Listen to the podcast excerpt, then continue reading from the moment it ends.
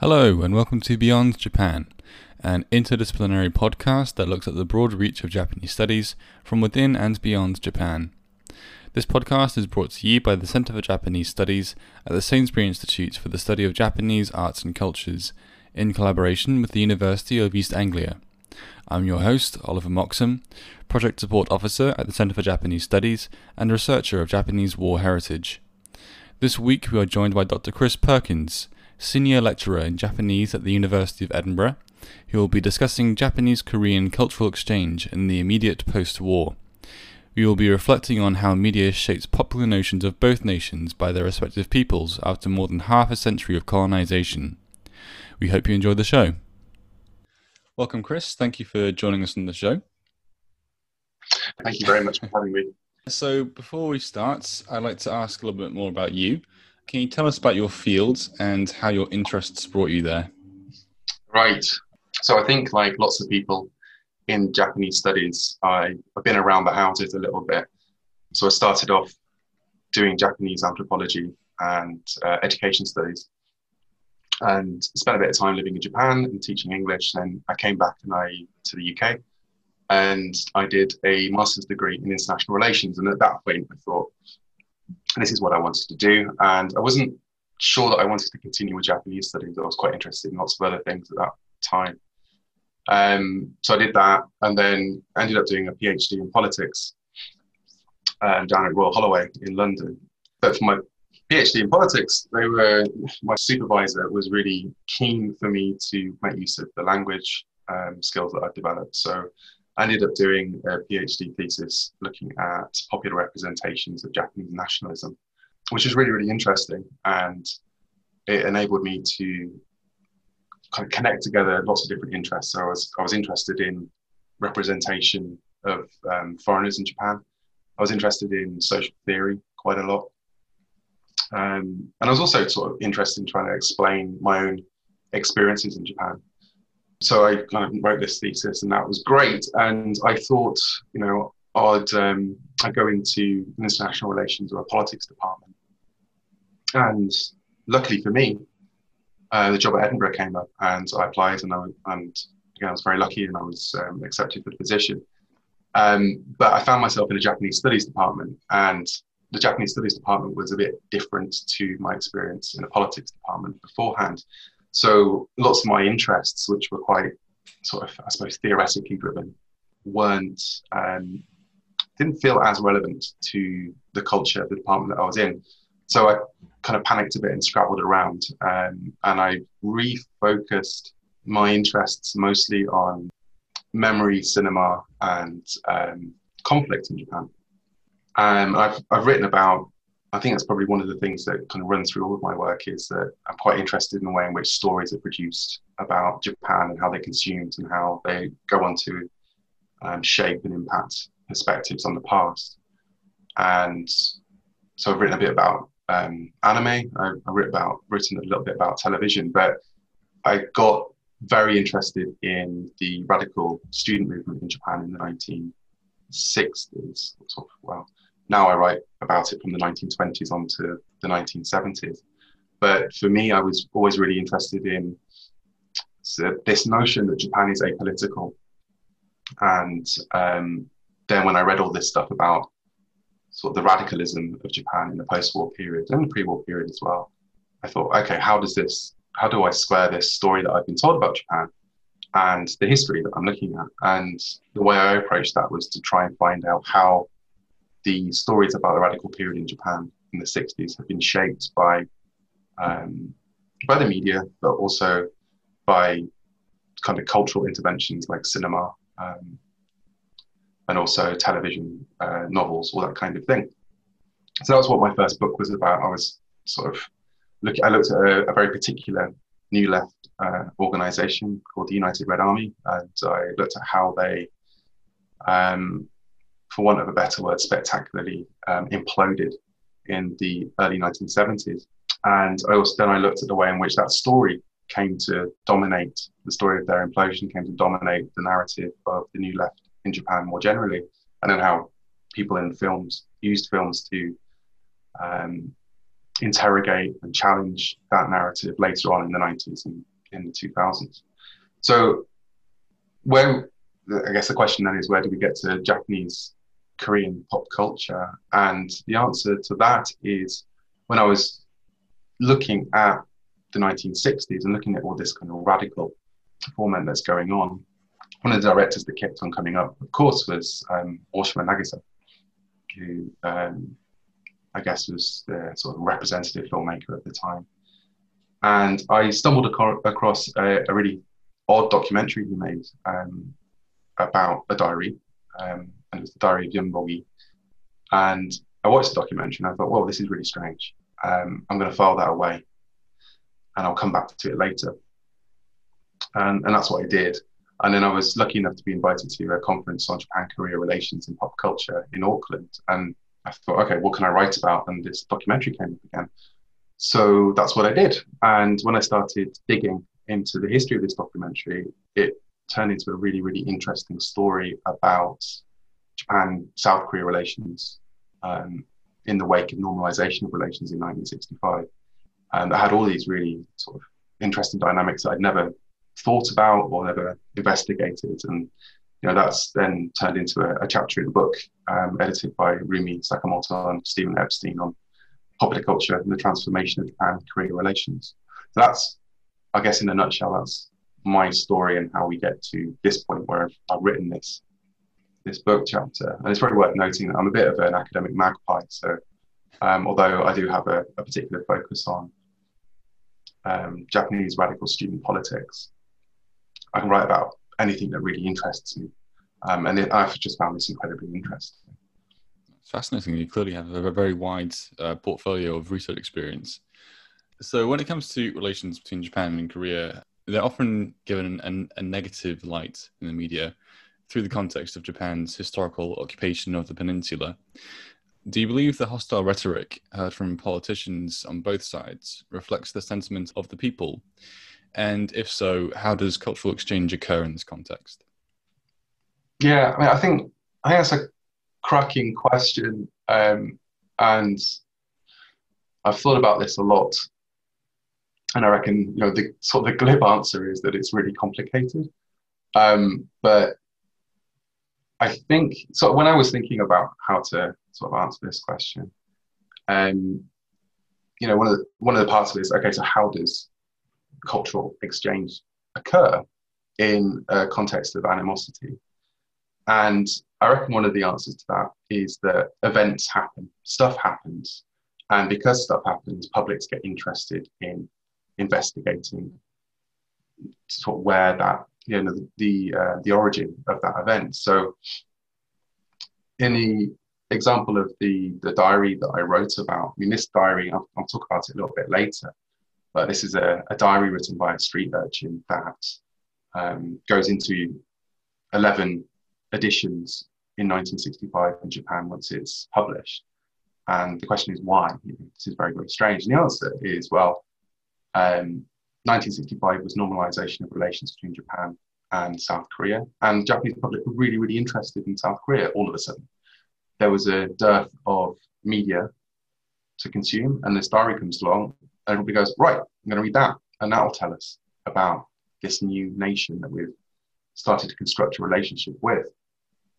And I think um, when you sort of move into sort of more contemporary times, we have a series of events, uh, the, the 98, um, so the 1988 Seoul Olympics, the, um, the 1998 decision of South Korea to allow Japanese cultural goods to be imported. Before that, it was illegal. Um, the 2002 FIFA World Cup, which is jointly hosted by Japan and South Korea. So all of these things are happening, and every time something like this happens, um, people go, "Okay, well, I want to, I want to get to know um, this new this new group of people, uh, this new nation that, I, that we're building a relationship with. How can I do that? Well, I do that through consuming popular culture because that's what's at hand. And then, sort of taking that a little bit further, you know, I was thinking about this question in terms of, you know, is it the hostile rhetoric of the politicians reflecting the sentiment of the people, or are they stirring things up? And I think that again, you need to push it a little bit further and make the question a little bit more, um, I don't know, nuanced, I suppose. So, one way we could look at this process and say, well, media circulation between South Korea and Japan is a good thing. It brings people closer together. It helps them imagine each other better. It breaks down barriers. Um, it helps people overcome history, um, constructs dialogue, all those lovely things. And I think, you know, this is a sort of rosy glow version of globalization. And I reckon that there's a lot of truth to that. And there'll be lots of evidence that the circulation of this media is helping to break down barriers and is bringing publics together. And sort of on the flip side, then you can say, all right, so what these politicians up to? Well, the cynic would say they're just stirring up things um, and they're doing it for political reasons. They want to get re-elected, so they point to the baddie um, and they say, elect me and I will I'll keep you safe from that baddie. And, and of course, the historical tensions between Japan and South Korea make this easy. But again, I think that's a bit too simplistic um, in that I reckon we need to deconstruct these binary oppositions between the people and the government. And in particular, just look at the, if we look at the people, I think we need to disaggregate that idea and think more about different publics that are constituted in different ways and they have different values. And sort of from, from my reading, and again, I sort of have to stress that I'm not an expert on this. This is something that I'm very interested in um, and have come to through my research um, on the sort of the history of 1965. Um, but I'm not an expert. But the, the research that I'm, I've been looking at seems to suggest that um, we can't just think about Japan and South Korea. We have to disaggregate these these publics. And I think a really nice example of this is um, Stephen Epstein's discussion of K-pop idols um, and the Japanese flag in the book that my chapter appears in. So um, Epstein is one of the, the editors of that book. And the chapter is really interesting because it talks about how you have um, Korean pop idols that are incredibly popular in Japan. And they're doing the work of being um, international commodities and ambassadors and almost patriots for, for the Korean nation, going over to Japan and spreading the culture. But they these pop idols can be very, very quickly and easily chastened um, for acting uh, inappropriately. And one of the things that Epstein focuses on is um, pop idols in association with the rising sun Japanese flag.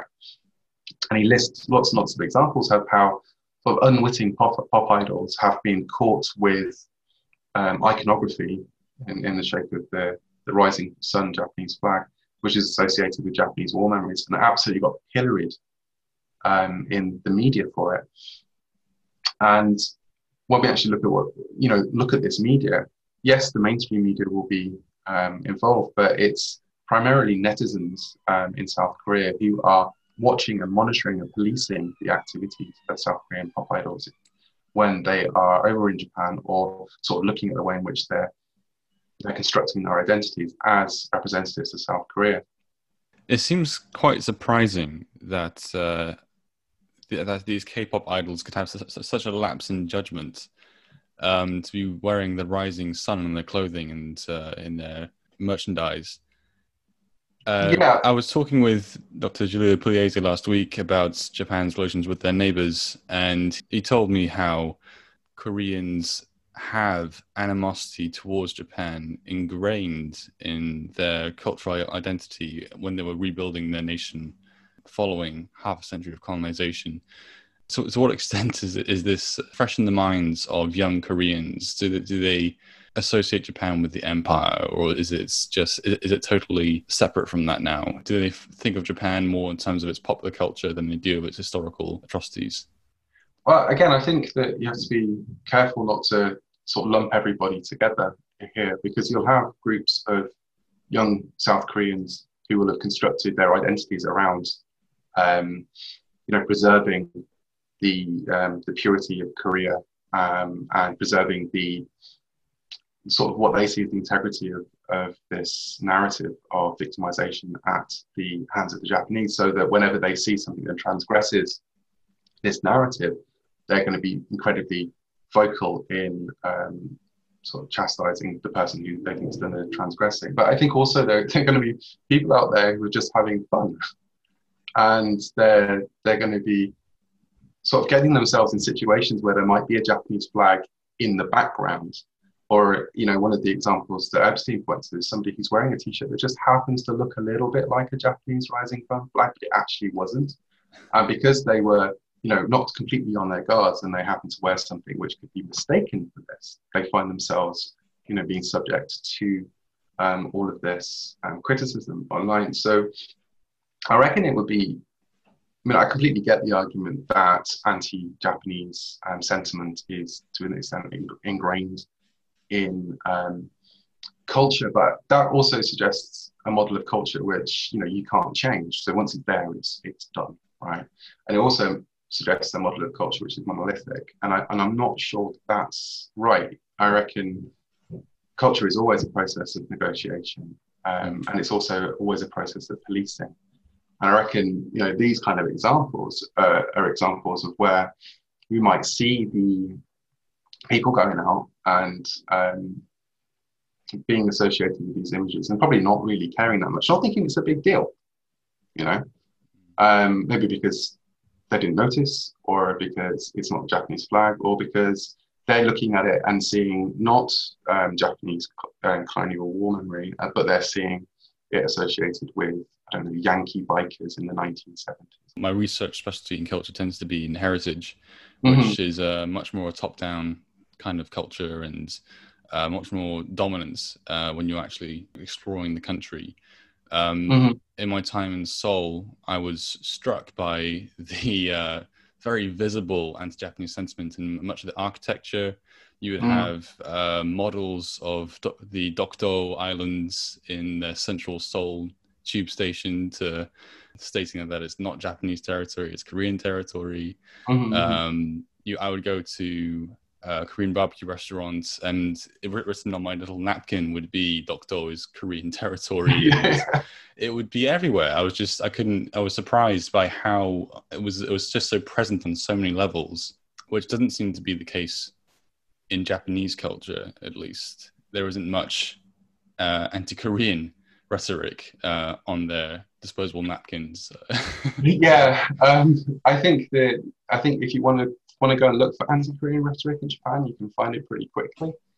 Um, but maybe it does manifest in very, very different ways. And I think that um, I think you're right. Of course, you're right that um, these territorial disputes and, in, you know, in particular the comfort women issues are incredibly important, um, constitute constituted parts of South Korean national identity. Um, there's no doubt about that. But I suppose what what I'm trying to say is that yes, it's omnipresent, but it's not determinative, right? And I think that although you can have all of these, you know, they feel a little bit like um, sort of Michael Billig's idea of banal nationalism. It's just kind of floating around all the time.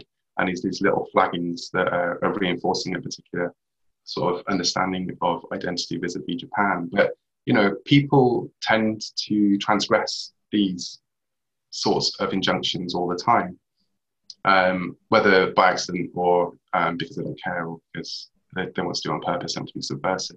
And I think what what I found quite interesting about sort of Epstein's discussion is that, um, you know, it, it made me think about the way in which sort of different constituted publics, so a public like netizens, um, who are particularly sort of wedded to these these ideas of protecting sort of Korean national integrity, can have a, a, voice which is so amplified and so powerful that it can lead to these sort of very public apologies from idols once they get, um, you know, once their transgressions are outed. And there, and there might be very minor transgressions. as Somebody's found one picture on Instagram and that becomes like the biggest deal in the world. But I think when I was thinking about this also, I was sort of thinking about like the, the tension between you have these cultural flows going between Japan and Korea. And again, you, you might think that these cultural flows are going to be sort of erasing the border just by the friction of the flow itself. But these performances of contrition by the, the idols when they get outed by um, particular consuming publics. Seems like that performance itself is again reinforcing the, the boundary. So there's like this w- weird sort of double mechanism going on.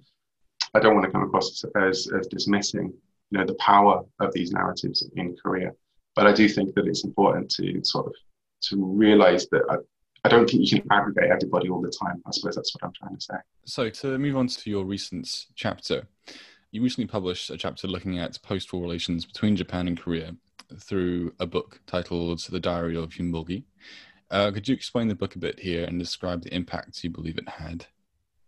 Yeah, sure.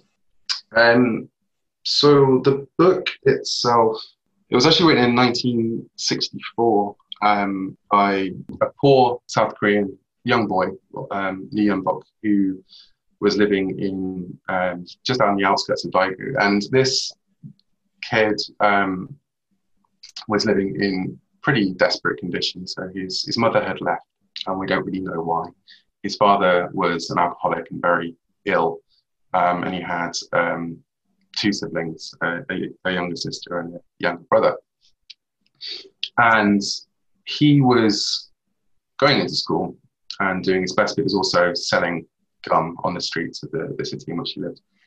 And so the story goes that he was, you know, showing some um, aptitude for writing. So his teacher said, Why don't you keep a diary? So he, he kept this diary.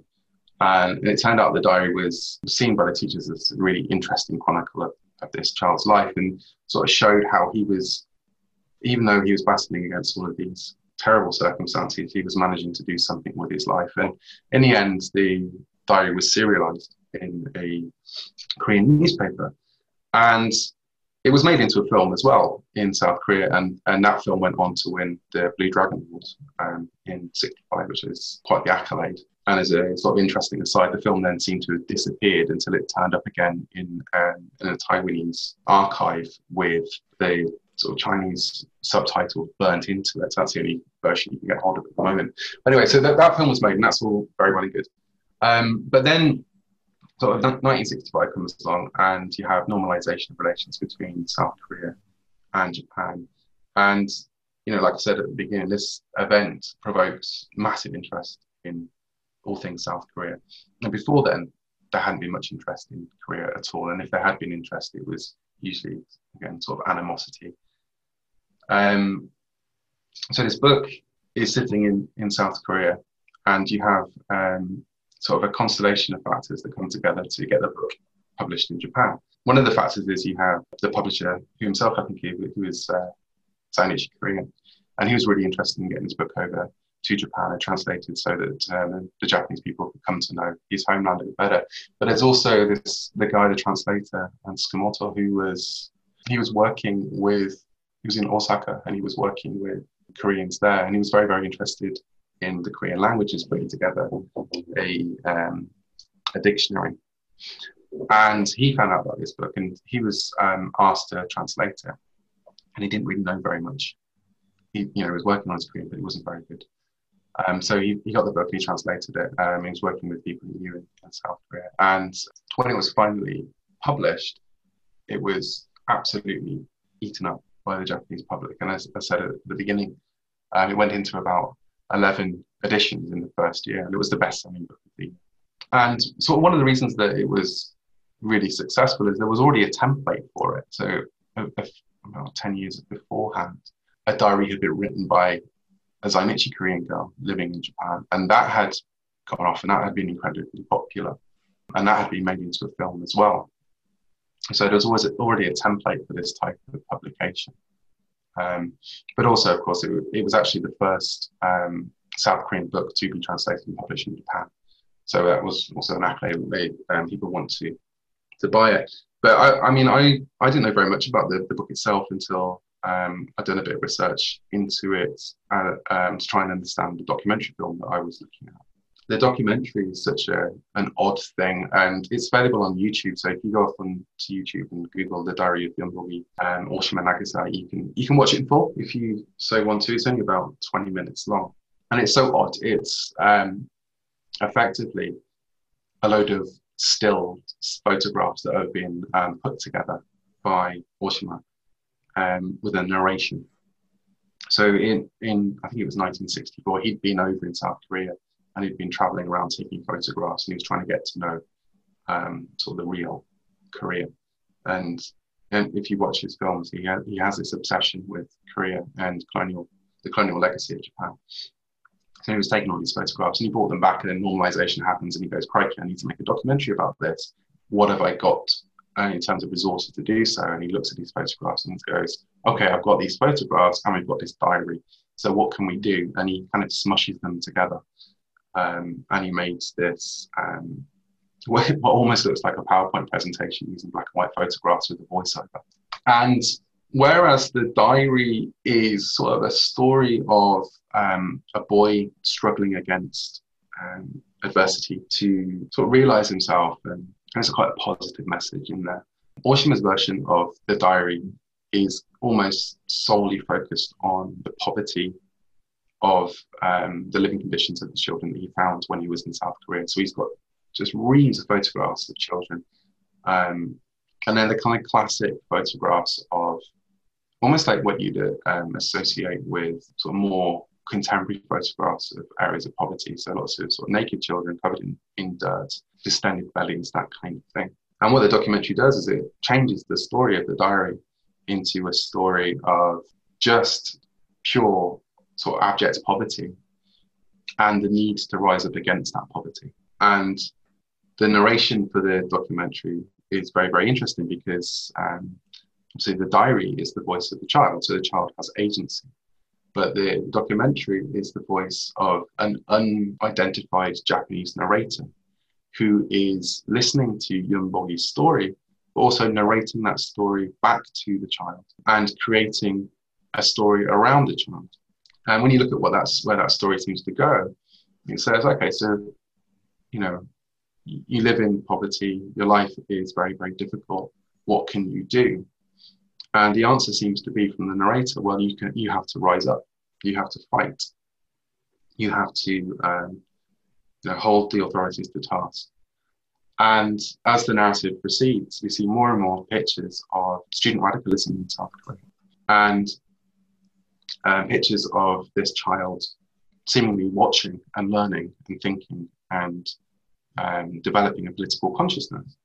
And when I was re- watching this, I was thinking, okay, so this this is really interesting because this film has come out um, in the wake of Anpo in 1960, which was a sort of mass presentation, um, mass protest against the passing of a security treaty between Japan and um, United States of America, or the revision of that security treaty, and it was incredibly divisive. And it was seen as this incredible moment of grassroots um, politics in Japan and it seemed to have passed by 1965. And um, the radical politics, although it was simmering and beneath the surface and would come out again in the late 1960s, in 64, 65, it was kind of feeling that have we had our moment?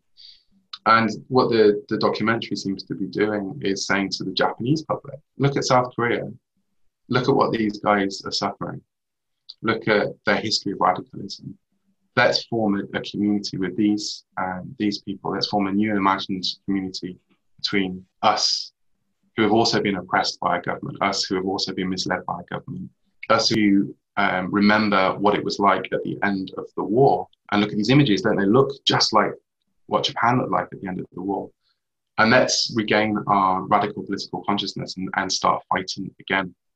I was going to ask that Japan itself had experienced a lot of poverty in the immediate post-war. There's famous sure. pictures of Osaka, which was totally burned down mm-hmm. in the war. People living in shacks, um, and that must have been a point of um, relatability for Japanese reading that book. I imagine.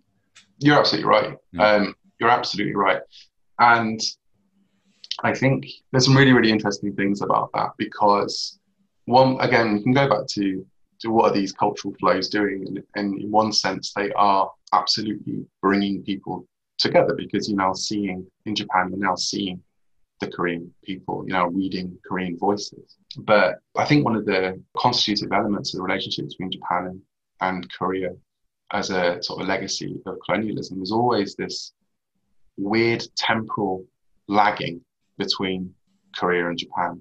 So where, you know, Japan was the first to modernize, industrialize in the face of um, Western imperialism.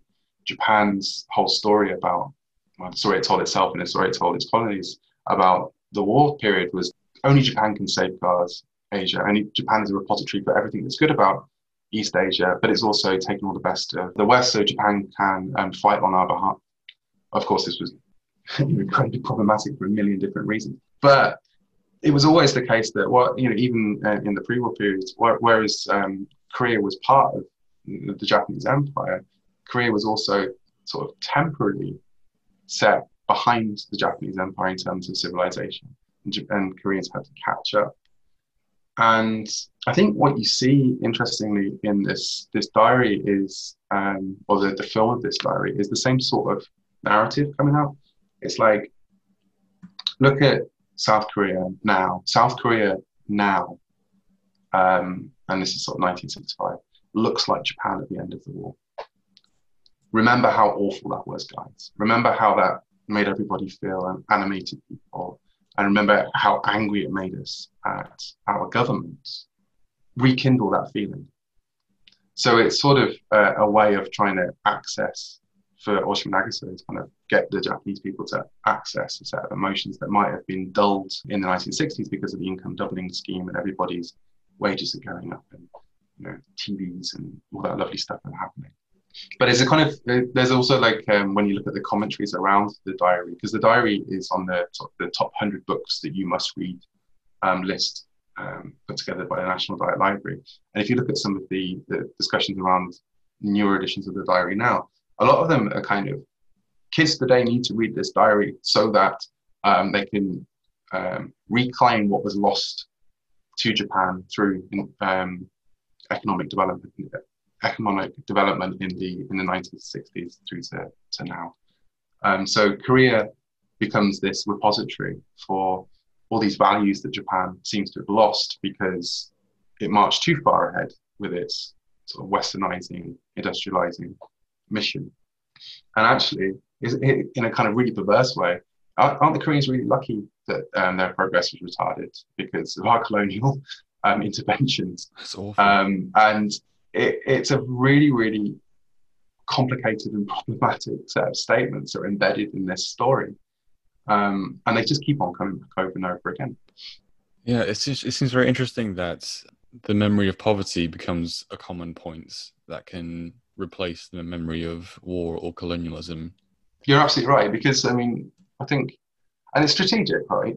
I think also what Oshima Nagisa is trying to do is he's trying to assemble new public through this piece of media, and he has to find new points of reference, new and new um, ways of constructing identities, and these identities then they, they become sort of linked to a where is the shared experience here, or maybe the shared experiences that we were both oppressed and misled by government. And that idea then sort of is attempting to negate the very, very difficult hierarchical relationship between Japan and Korea from the war, before the war, during the war, and that goes on to you know, the present day.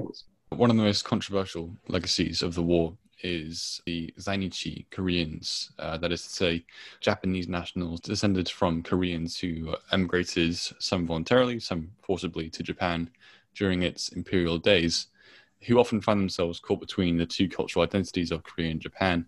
There have been many cultural productions by Zainichi Koreans addressing this, such as Min Jin Lee's book Pachinko, uh, Yong Hee Yang's film Sona, The Other Myself, and Yang Yun Ho's action film Fighter in the Winds, to name a few. How do Zainichi productions fit in with Japanese and Korean cultural exchange? It's a cracking question. It's a really hard one to answer well, at least for me. I can give it a shot though. And I think that, again, when I was thinking about this, my first response is they're incredibly important in um, providing narratives and giving voice and adding texture and visibility to Zainichi Koreans. And that's just just a state. I think that's just a statement of fact. But it made me kind of reflect a little bit on my own so experience of consuming this kind of media. And I don't know if you've seen or heard of the, the film Go. Uh, I'm not sure if I have.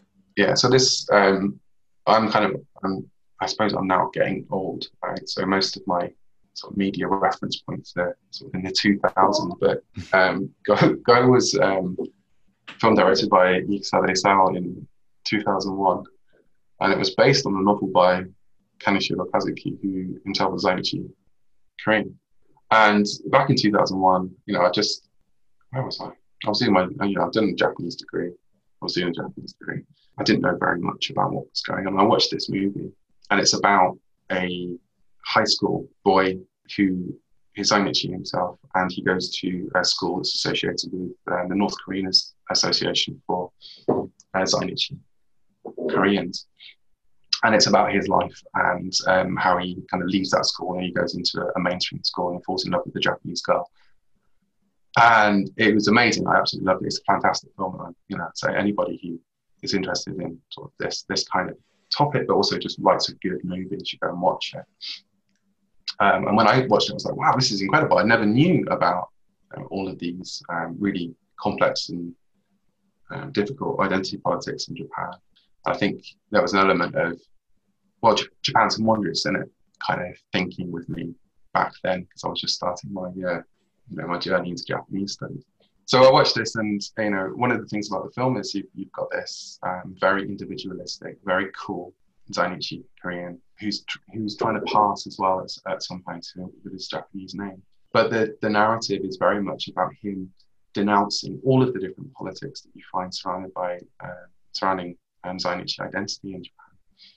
Um, he denounces the, sort of the North Korean associations, South Korean associations. Hates the idea of being labeled as Zainichi. And the whole sort of narrative is just just treat me as me. You know, I'm I'm an individual. I have my own my own narrative, and I'm in control of that. And it's sort of through that, um, you know, asserting that that he, you know, overcomes difficulties with this girl that he meets, and etc. etc. etc. So I was thinking about that, and then I ended up reading um, an article by a guy called Ichiro. It's, it's, in a really good book edited by Sonia Ryang and um, John Lie um, about Zainichi, Korean cultural production. And he's got quite an interesting take on this film because he, you know, says, right, it's fantastic in the sense that it's producing these narratives, but at the same time, it's asserting, um, in asserting this individualist approach, it, it kind of um, rejects any form of collective identity whatsoever as the way of solving sort of the identity problems of Zainichi Koreans in Japan. And in a sense, that also is very problematic because you know questions of history and connectivity and identity seem to get pushed to one side, and it comes almost like it's like neoliberal project of saying, well, just be you, everything will be fine. So, I mean, I think that sort of reflecting on that film and um, and these arguments, I think that these Zainichi productions are absolutely, you know, absolutely important. Um, but we need to go back to again, how are they being read? How are they being consumed? What kind of conversations they're um, provoking? and again, that's sort of what I'm quite interested in is that we, we have these narratives in front of you, but you, the narratives that we, we read or we watch, they don't determine the way in which they're used later.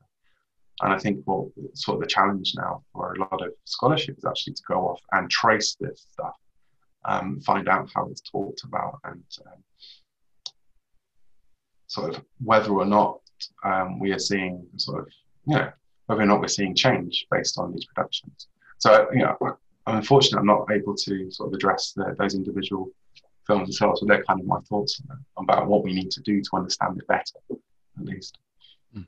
Looking back at more um, historical media representations, as a colony, Koreans were portrayed in a derogatory racist caricature by imperial Japanese media. Uh, through this post war exchange of culture, was this image of Koreans rehabilitated in the post war period? Sort of, yeah. I think um, it's very difficult. I mean, yes, absolutely. I, I, I don't think you, you go to, you know, you'd be walking around Tokyo and asking people about what they think of uh, South Korea and, and they'd pull out some sort of propaganda from the 1930s or 40s. But sort of looking at it historically, after the war, a lot of the, you know, we had all these sort of black markets popping up and um, very quickly the, the story was that these black markets that were popping up were being controlled by Korean gangs that were funneling money away from the Japanese and uh, exploiting. Um, there was lots and lots of narratives um, emanating from all over the place um, in the post-war period up till sort of about the, I guess, sort of mid 1950s, which were these uh, Korean organizations in Korean resident Japan will destabilize Japan and we need to get rid of them. I think when we moved into sort of the 1960s, there was there was a sense of almost apathy in the in general public, um, and then of course you have these kind of little booms where people are very very interested in, in sort of Korean things. So the boom around 1965 normalization, and later on, sort of the booms around um, sort of the Olympics and things like that. And I think, yeah, I mean, of course, the the stereotypes have been dispelled to a certain extent, but there are still like all these lingering ideas about, um, again, this kind of temporal relationship between Korea and Japan. And I think that's something that is definitely continuing is this idea that Japan leads and South Korea follows. That hasn't gone away.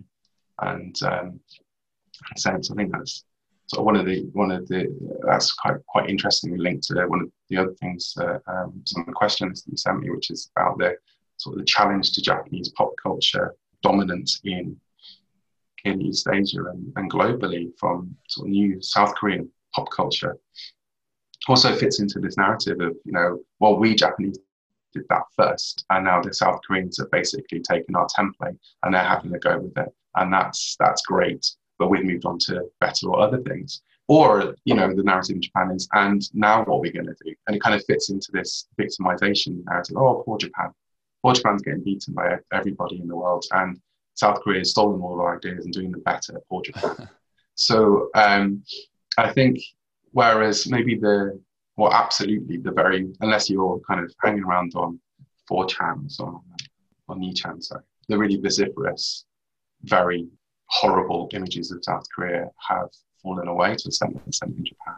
I think a lot of the sort of lingering sense of superiority is absolutely still there, mm. um, and the sense that sort of a mixture of super, superiority and woe with us that you know they're just copying us and beating us at our own game you know. And that's not particularly um, even that that's not particularly something that is just about Japan. You, can think of some of the narrative coming out of the states at the moment about you know Chinese are copying us and beating us our own game woe is us.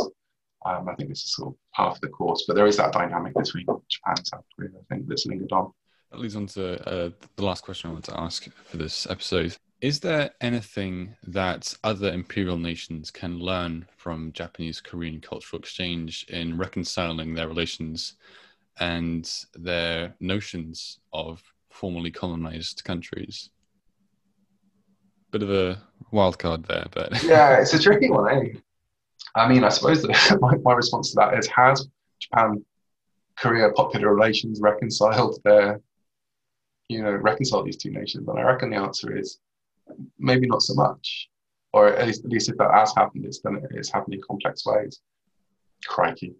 I mean, I, am not sure I, I, I have a, a useful answer to this question other than I think what we need to do is we need to keep on sort of tracing the impacts of these different popular culture products and look at them in, in the round in their complexity and think about the ways in which they might be bringing together and distancing at the same time. And I think it's it's only when we sort of sit and ask really hard questions about that.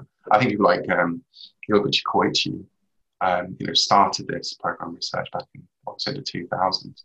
I think that's something we still need to do. I think one maybe one thing that everybody can learn from Japan is that once uh, a national government says something's cool, it's not cool anymore. Um, and I think that was one of the problems with the Cool Japan initiative is that you had this wonderful popular culture coming out of Japan that's going around the world and it was doing really, really interesting things. And then a load of sort of grey bureaucrats came along and said, yeah, this is great. Aren't we really cool? And started talking about it. And then everybody went, nah, it's not cool anymore. And that's when it started you know, looking at South Korean popular culture because it had that sense of um, dynamism and effervescence that the Japanese one have had sucked away by its government. But um, I think one of the other things to, to note with this is that if we look at the Japanese case, these booms end, you know, and, and the question is what's left? What are the long lasting connections that have been constructed after the booms happened? And um, if any, if we're going to learn something about it, it's maybe the, the boom itself is great um, and it's wonderful for um, the companies that are involved and for the sort of projection of a particular national image. But unless there's a lot of work going on underneath to make sure that sort of the connections that are created through the through that boom um, are institutionalized and live on a bit longer, then it might just be a flash in the pan. So I guess that's my two cents on that. Well, it's been an insightful episode. Thank you for all your answers, Chris. It's been a pleasure. No, thank you very much for the great questions. You can find Chris's research profile in the description below. You can read more about his research in his 2020 chapter, The Diary of Yunbogi and Japan Korea Relations. Join us next week when we will be in discussion with Dr. Lola Martinez on Akira Kurosawa versus Western cinema. Thank you for listening.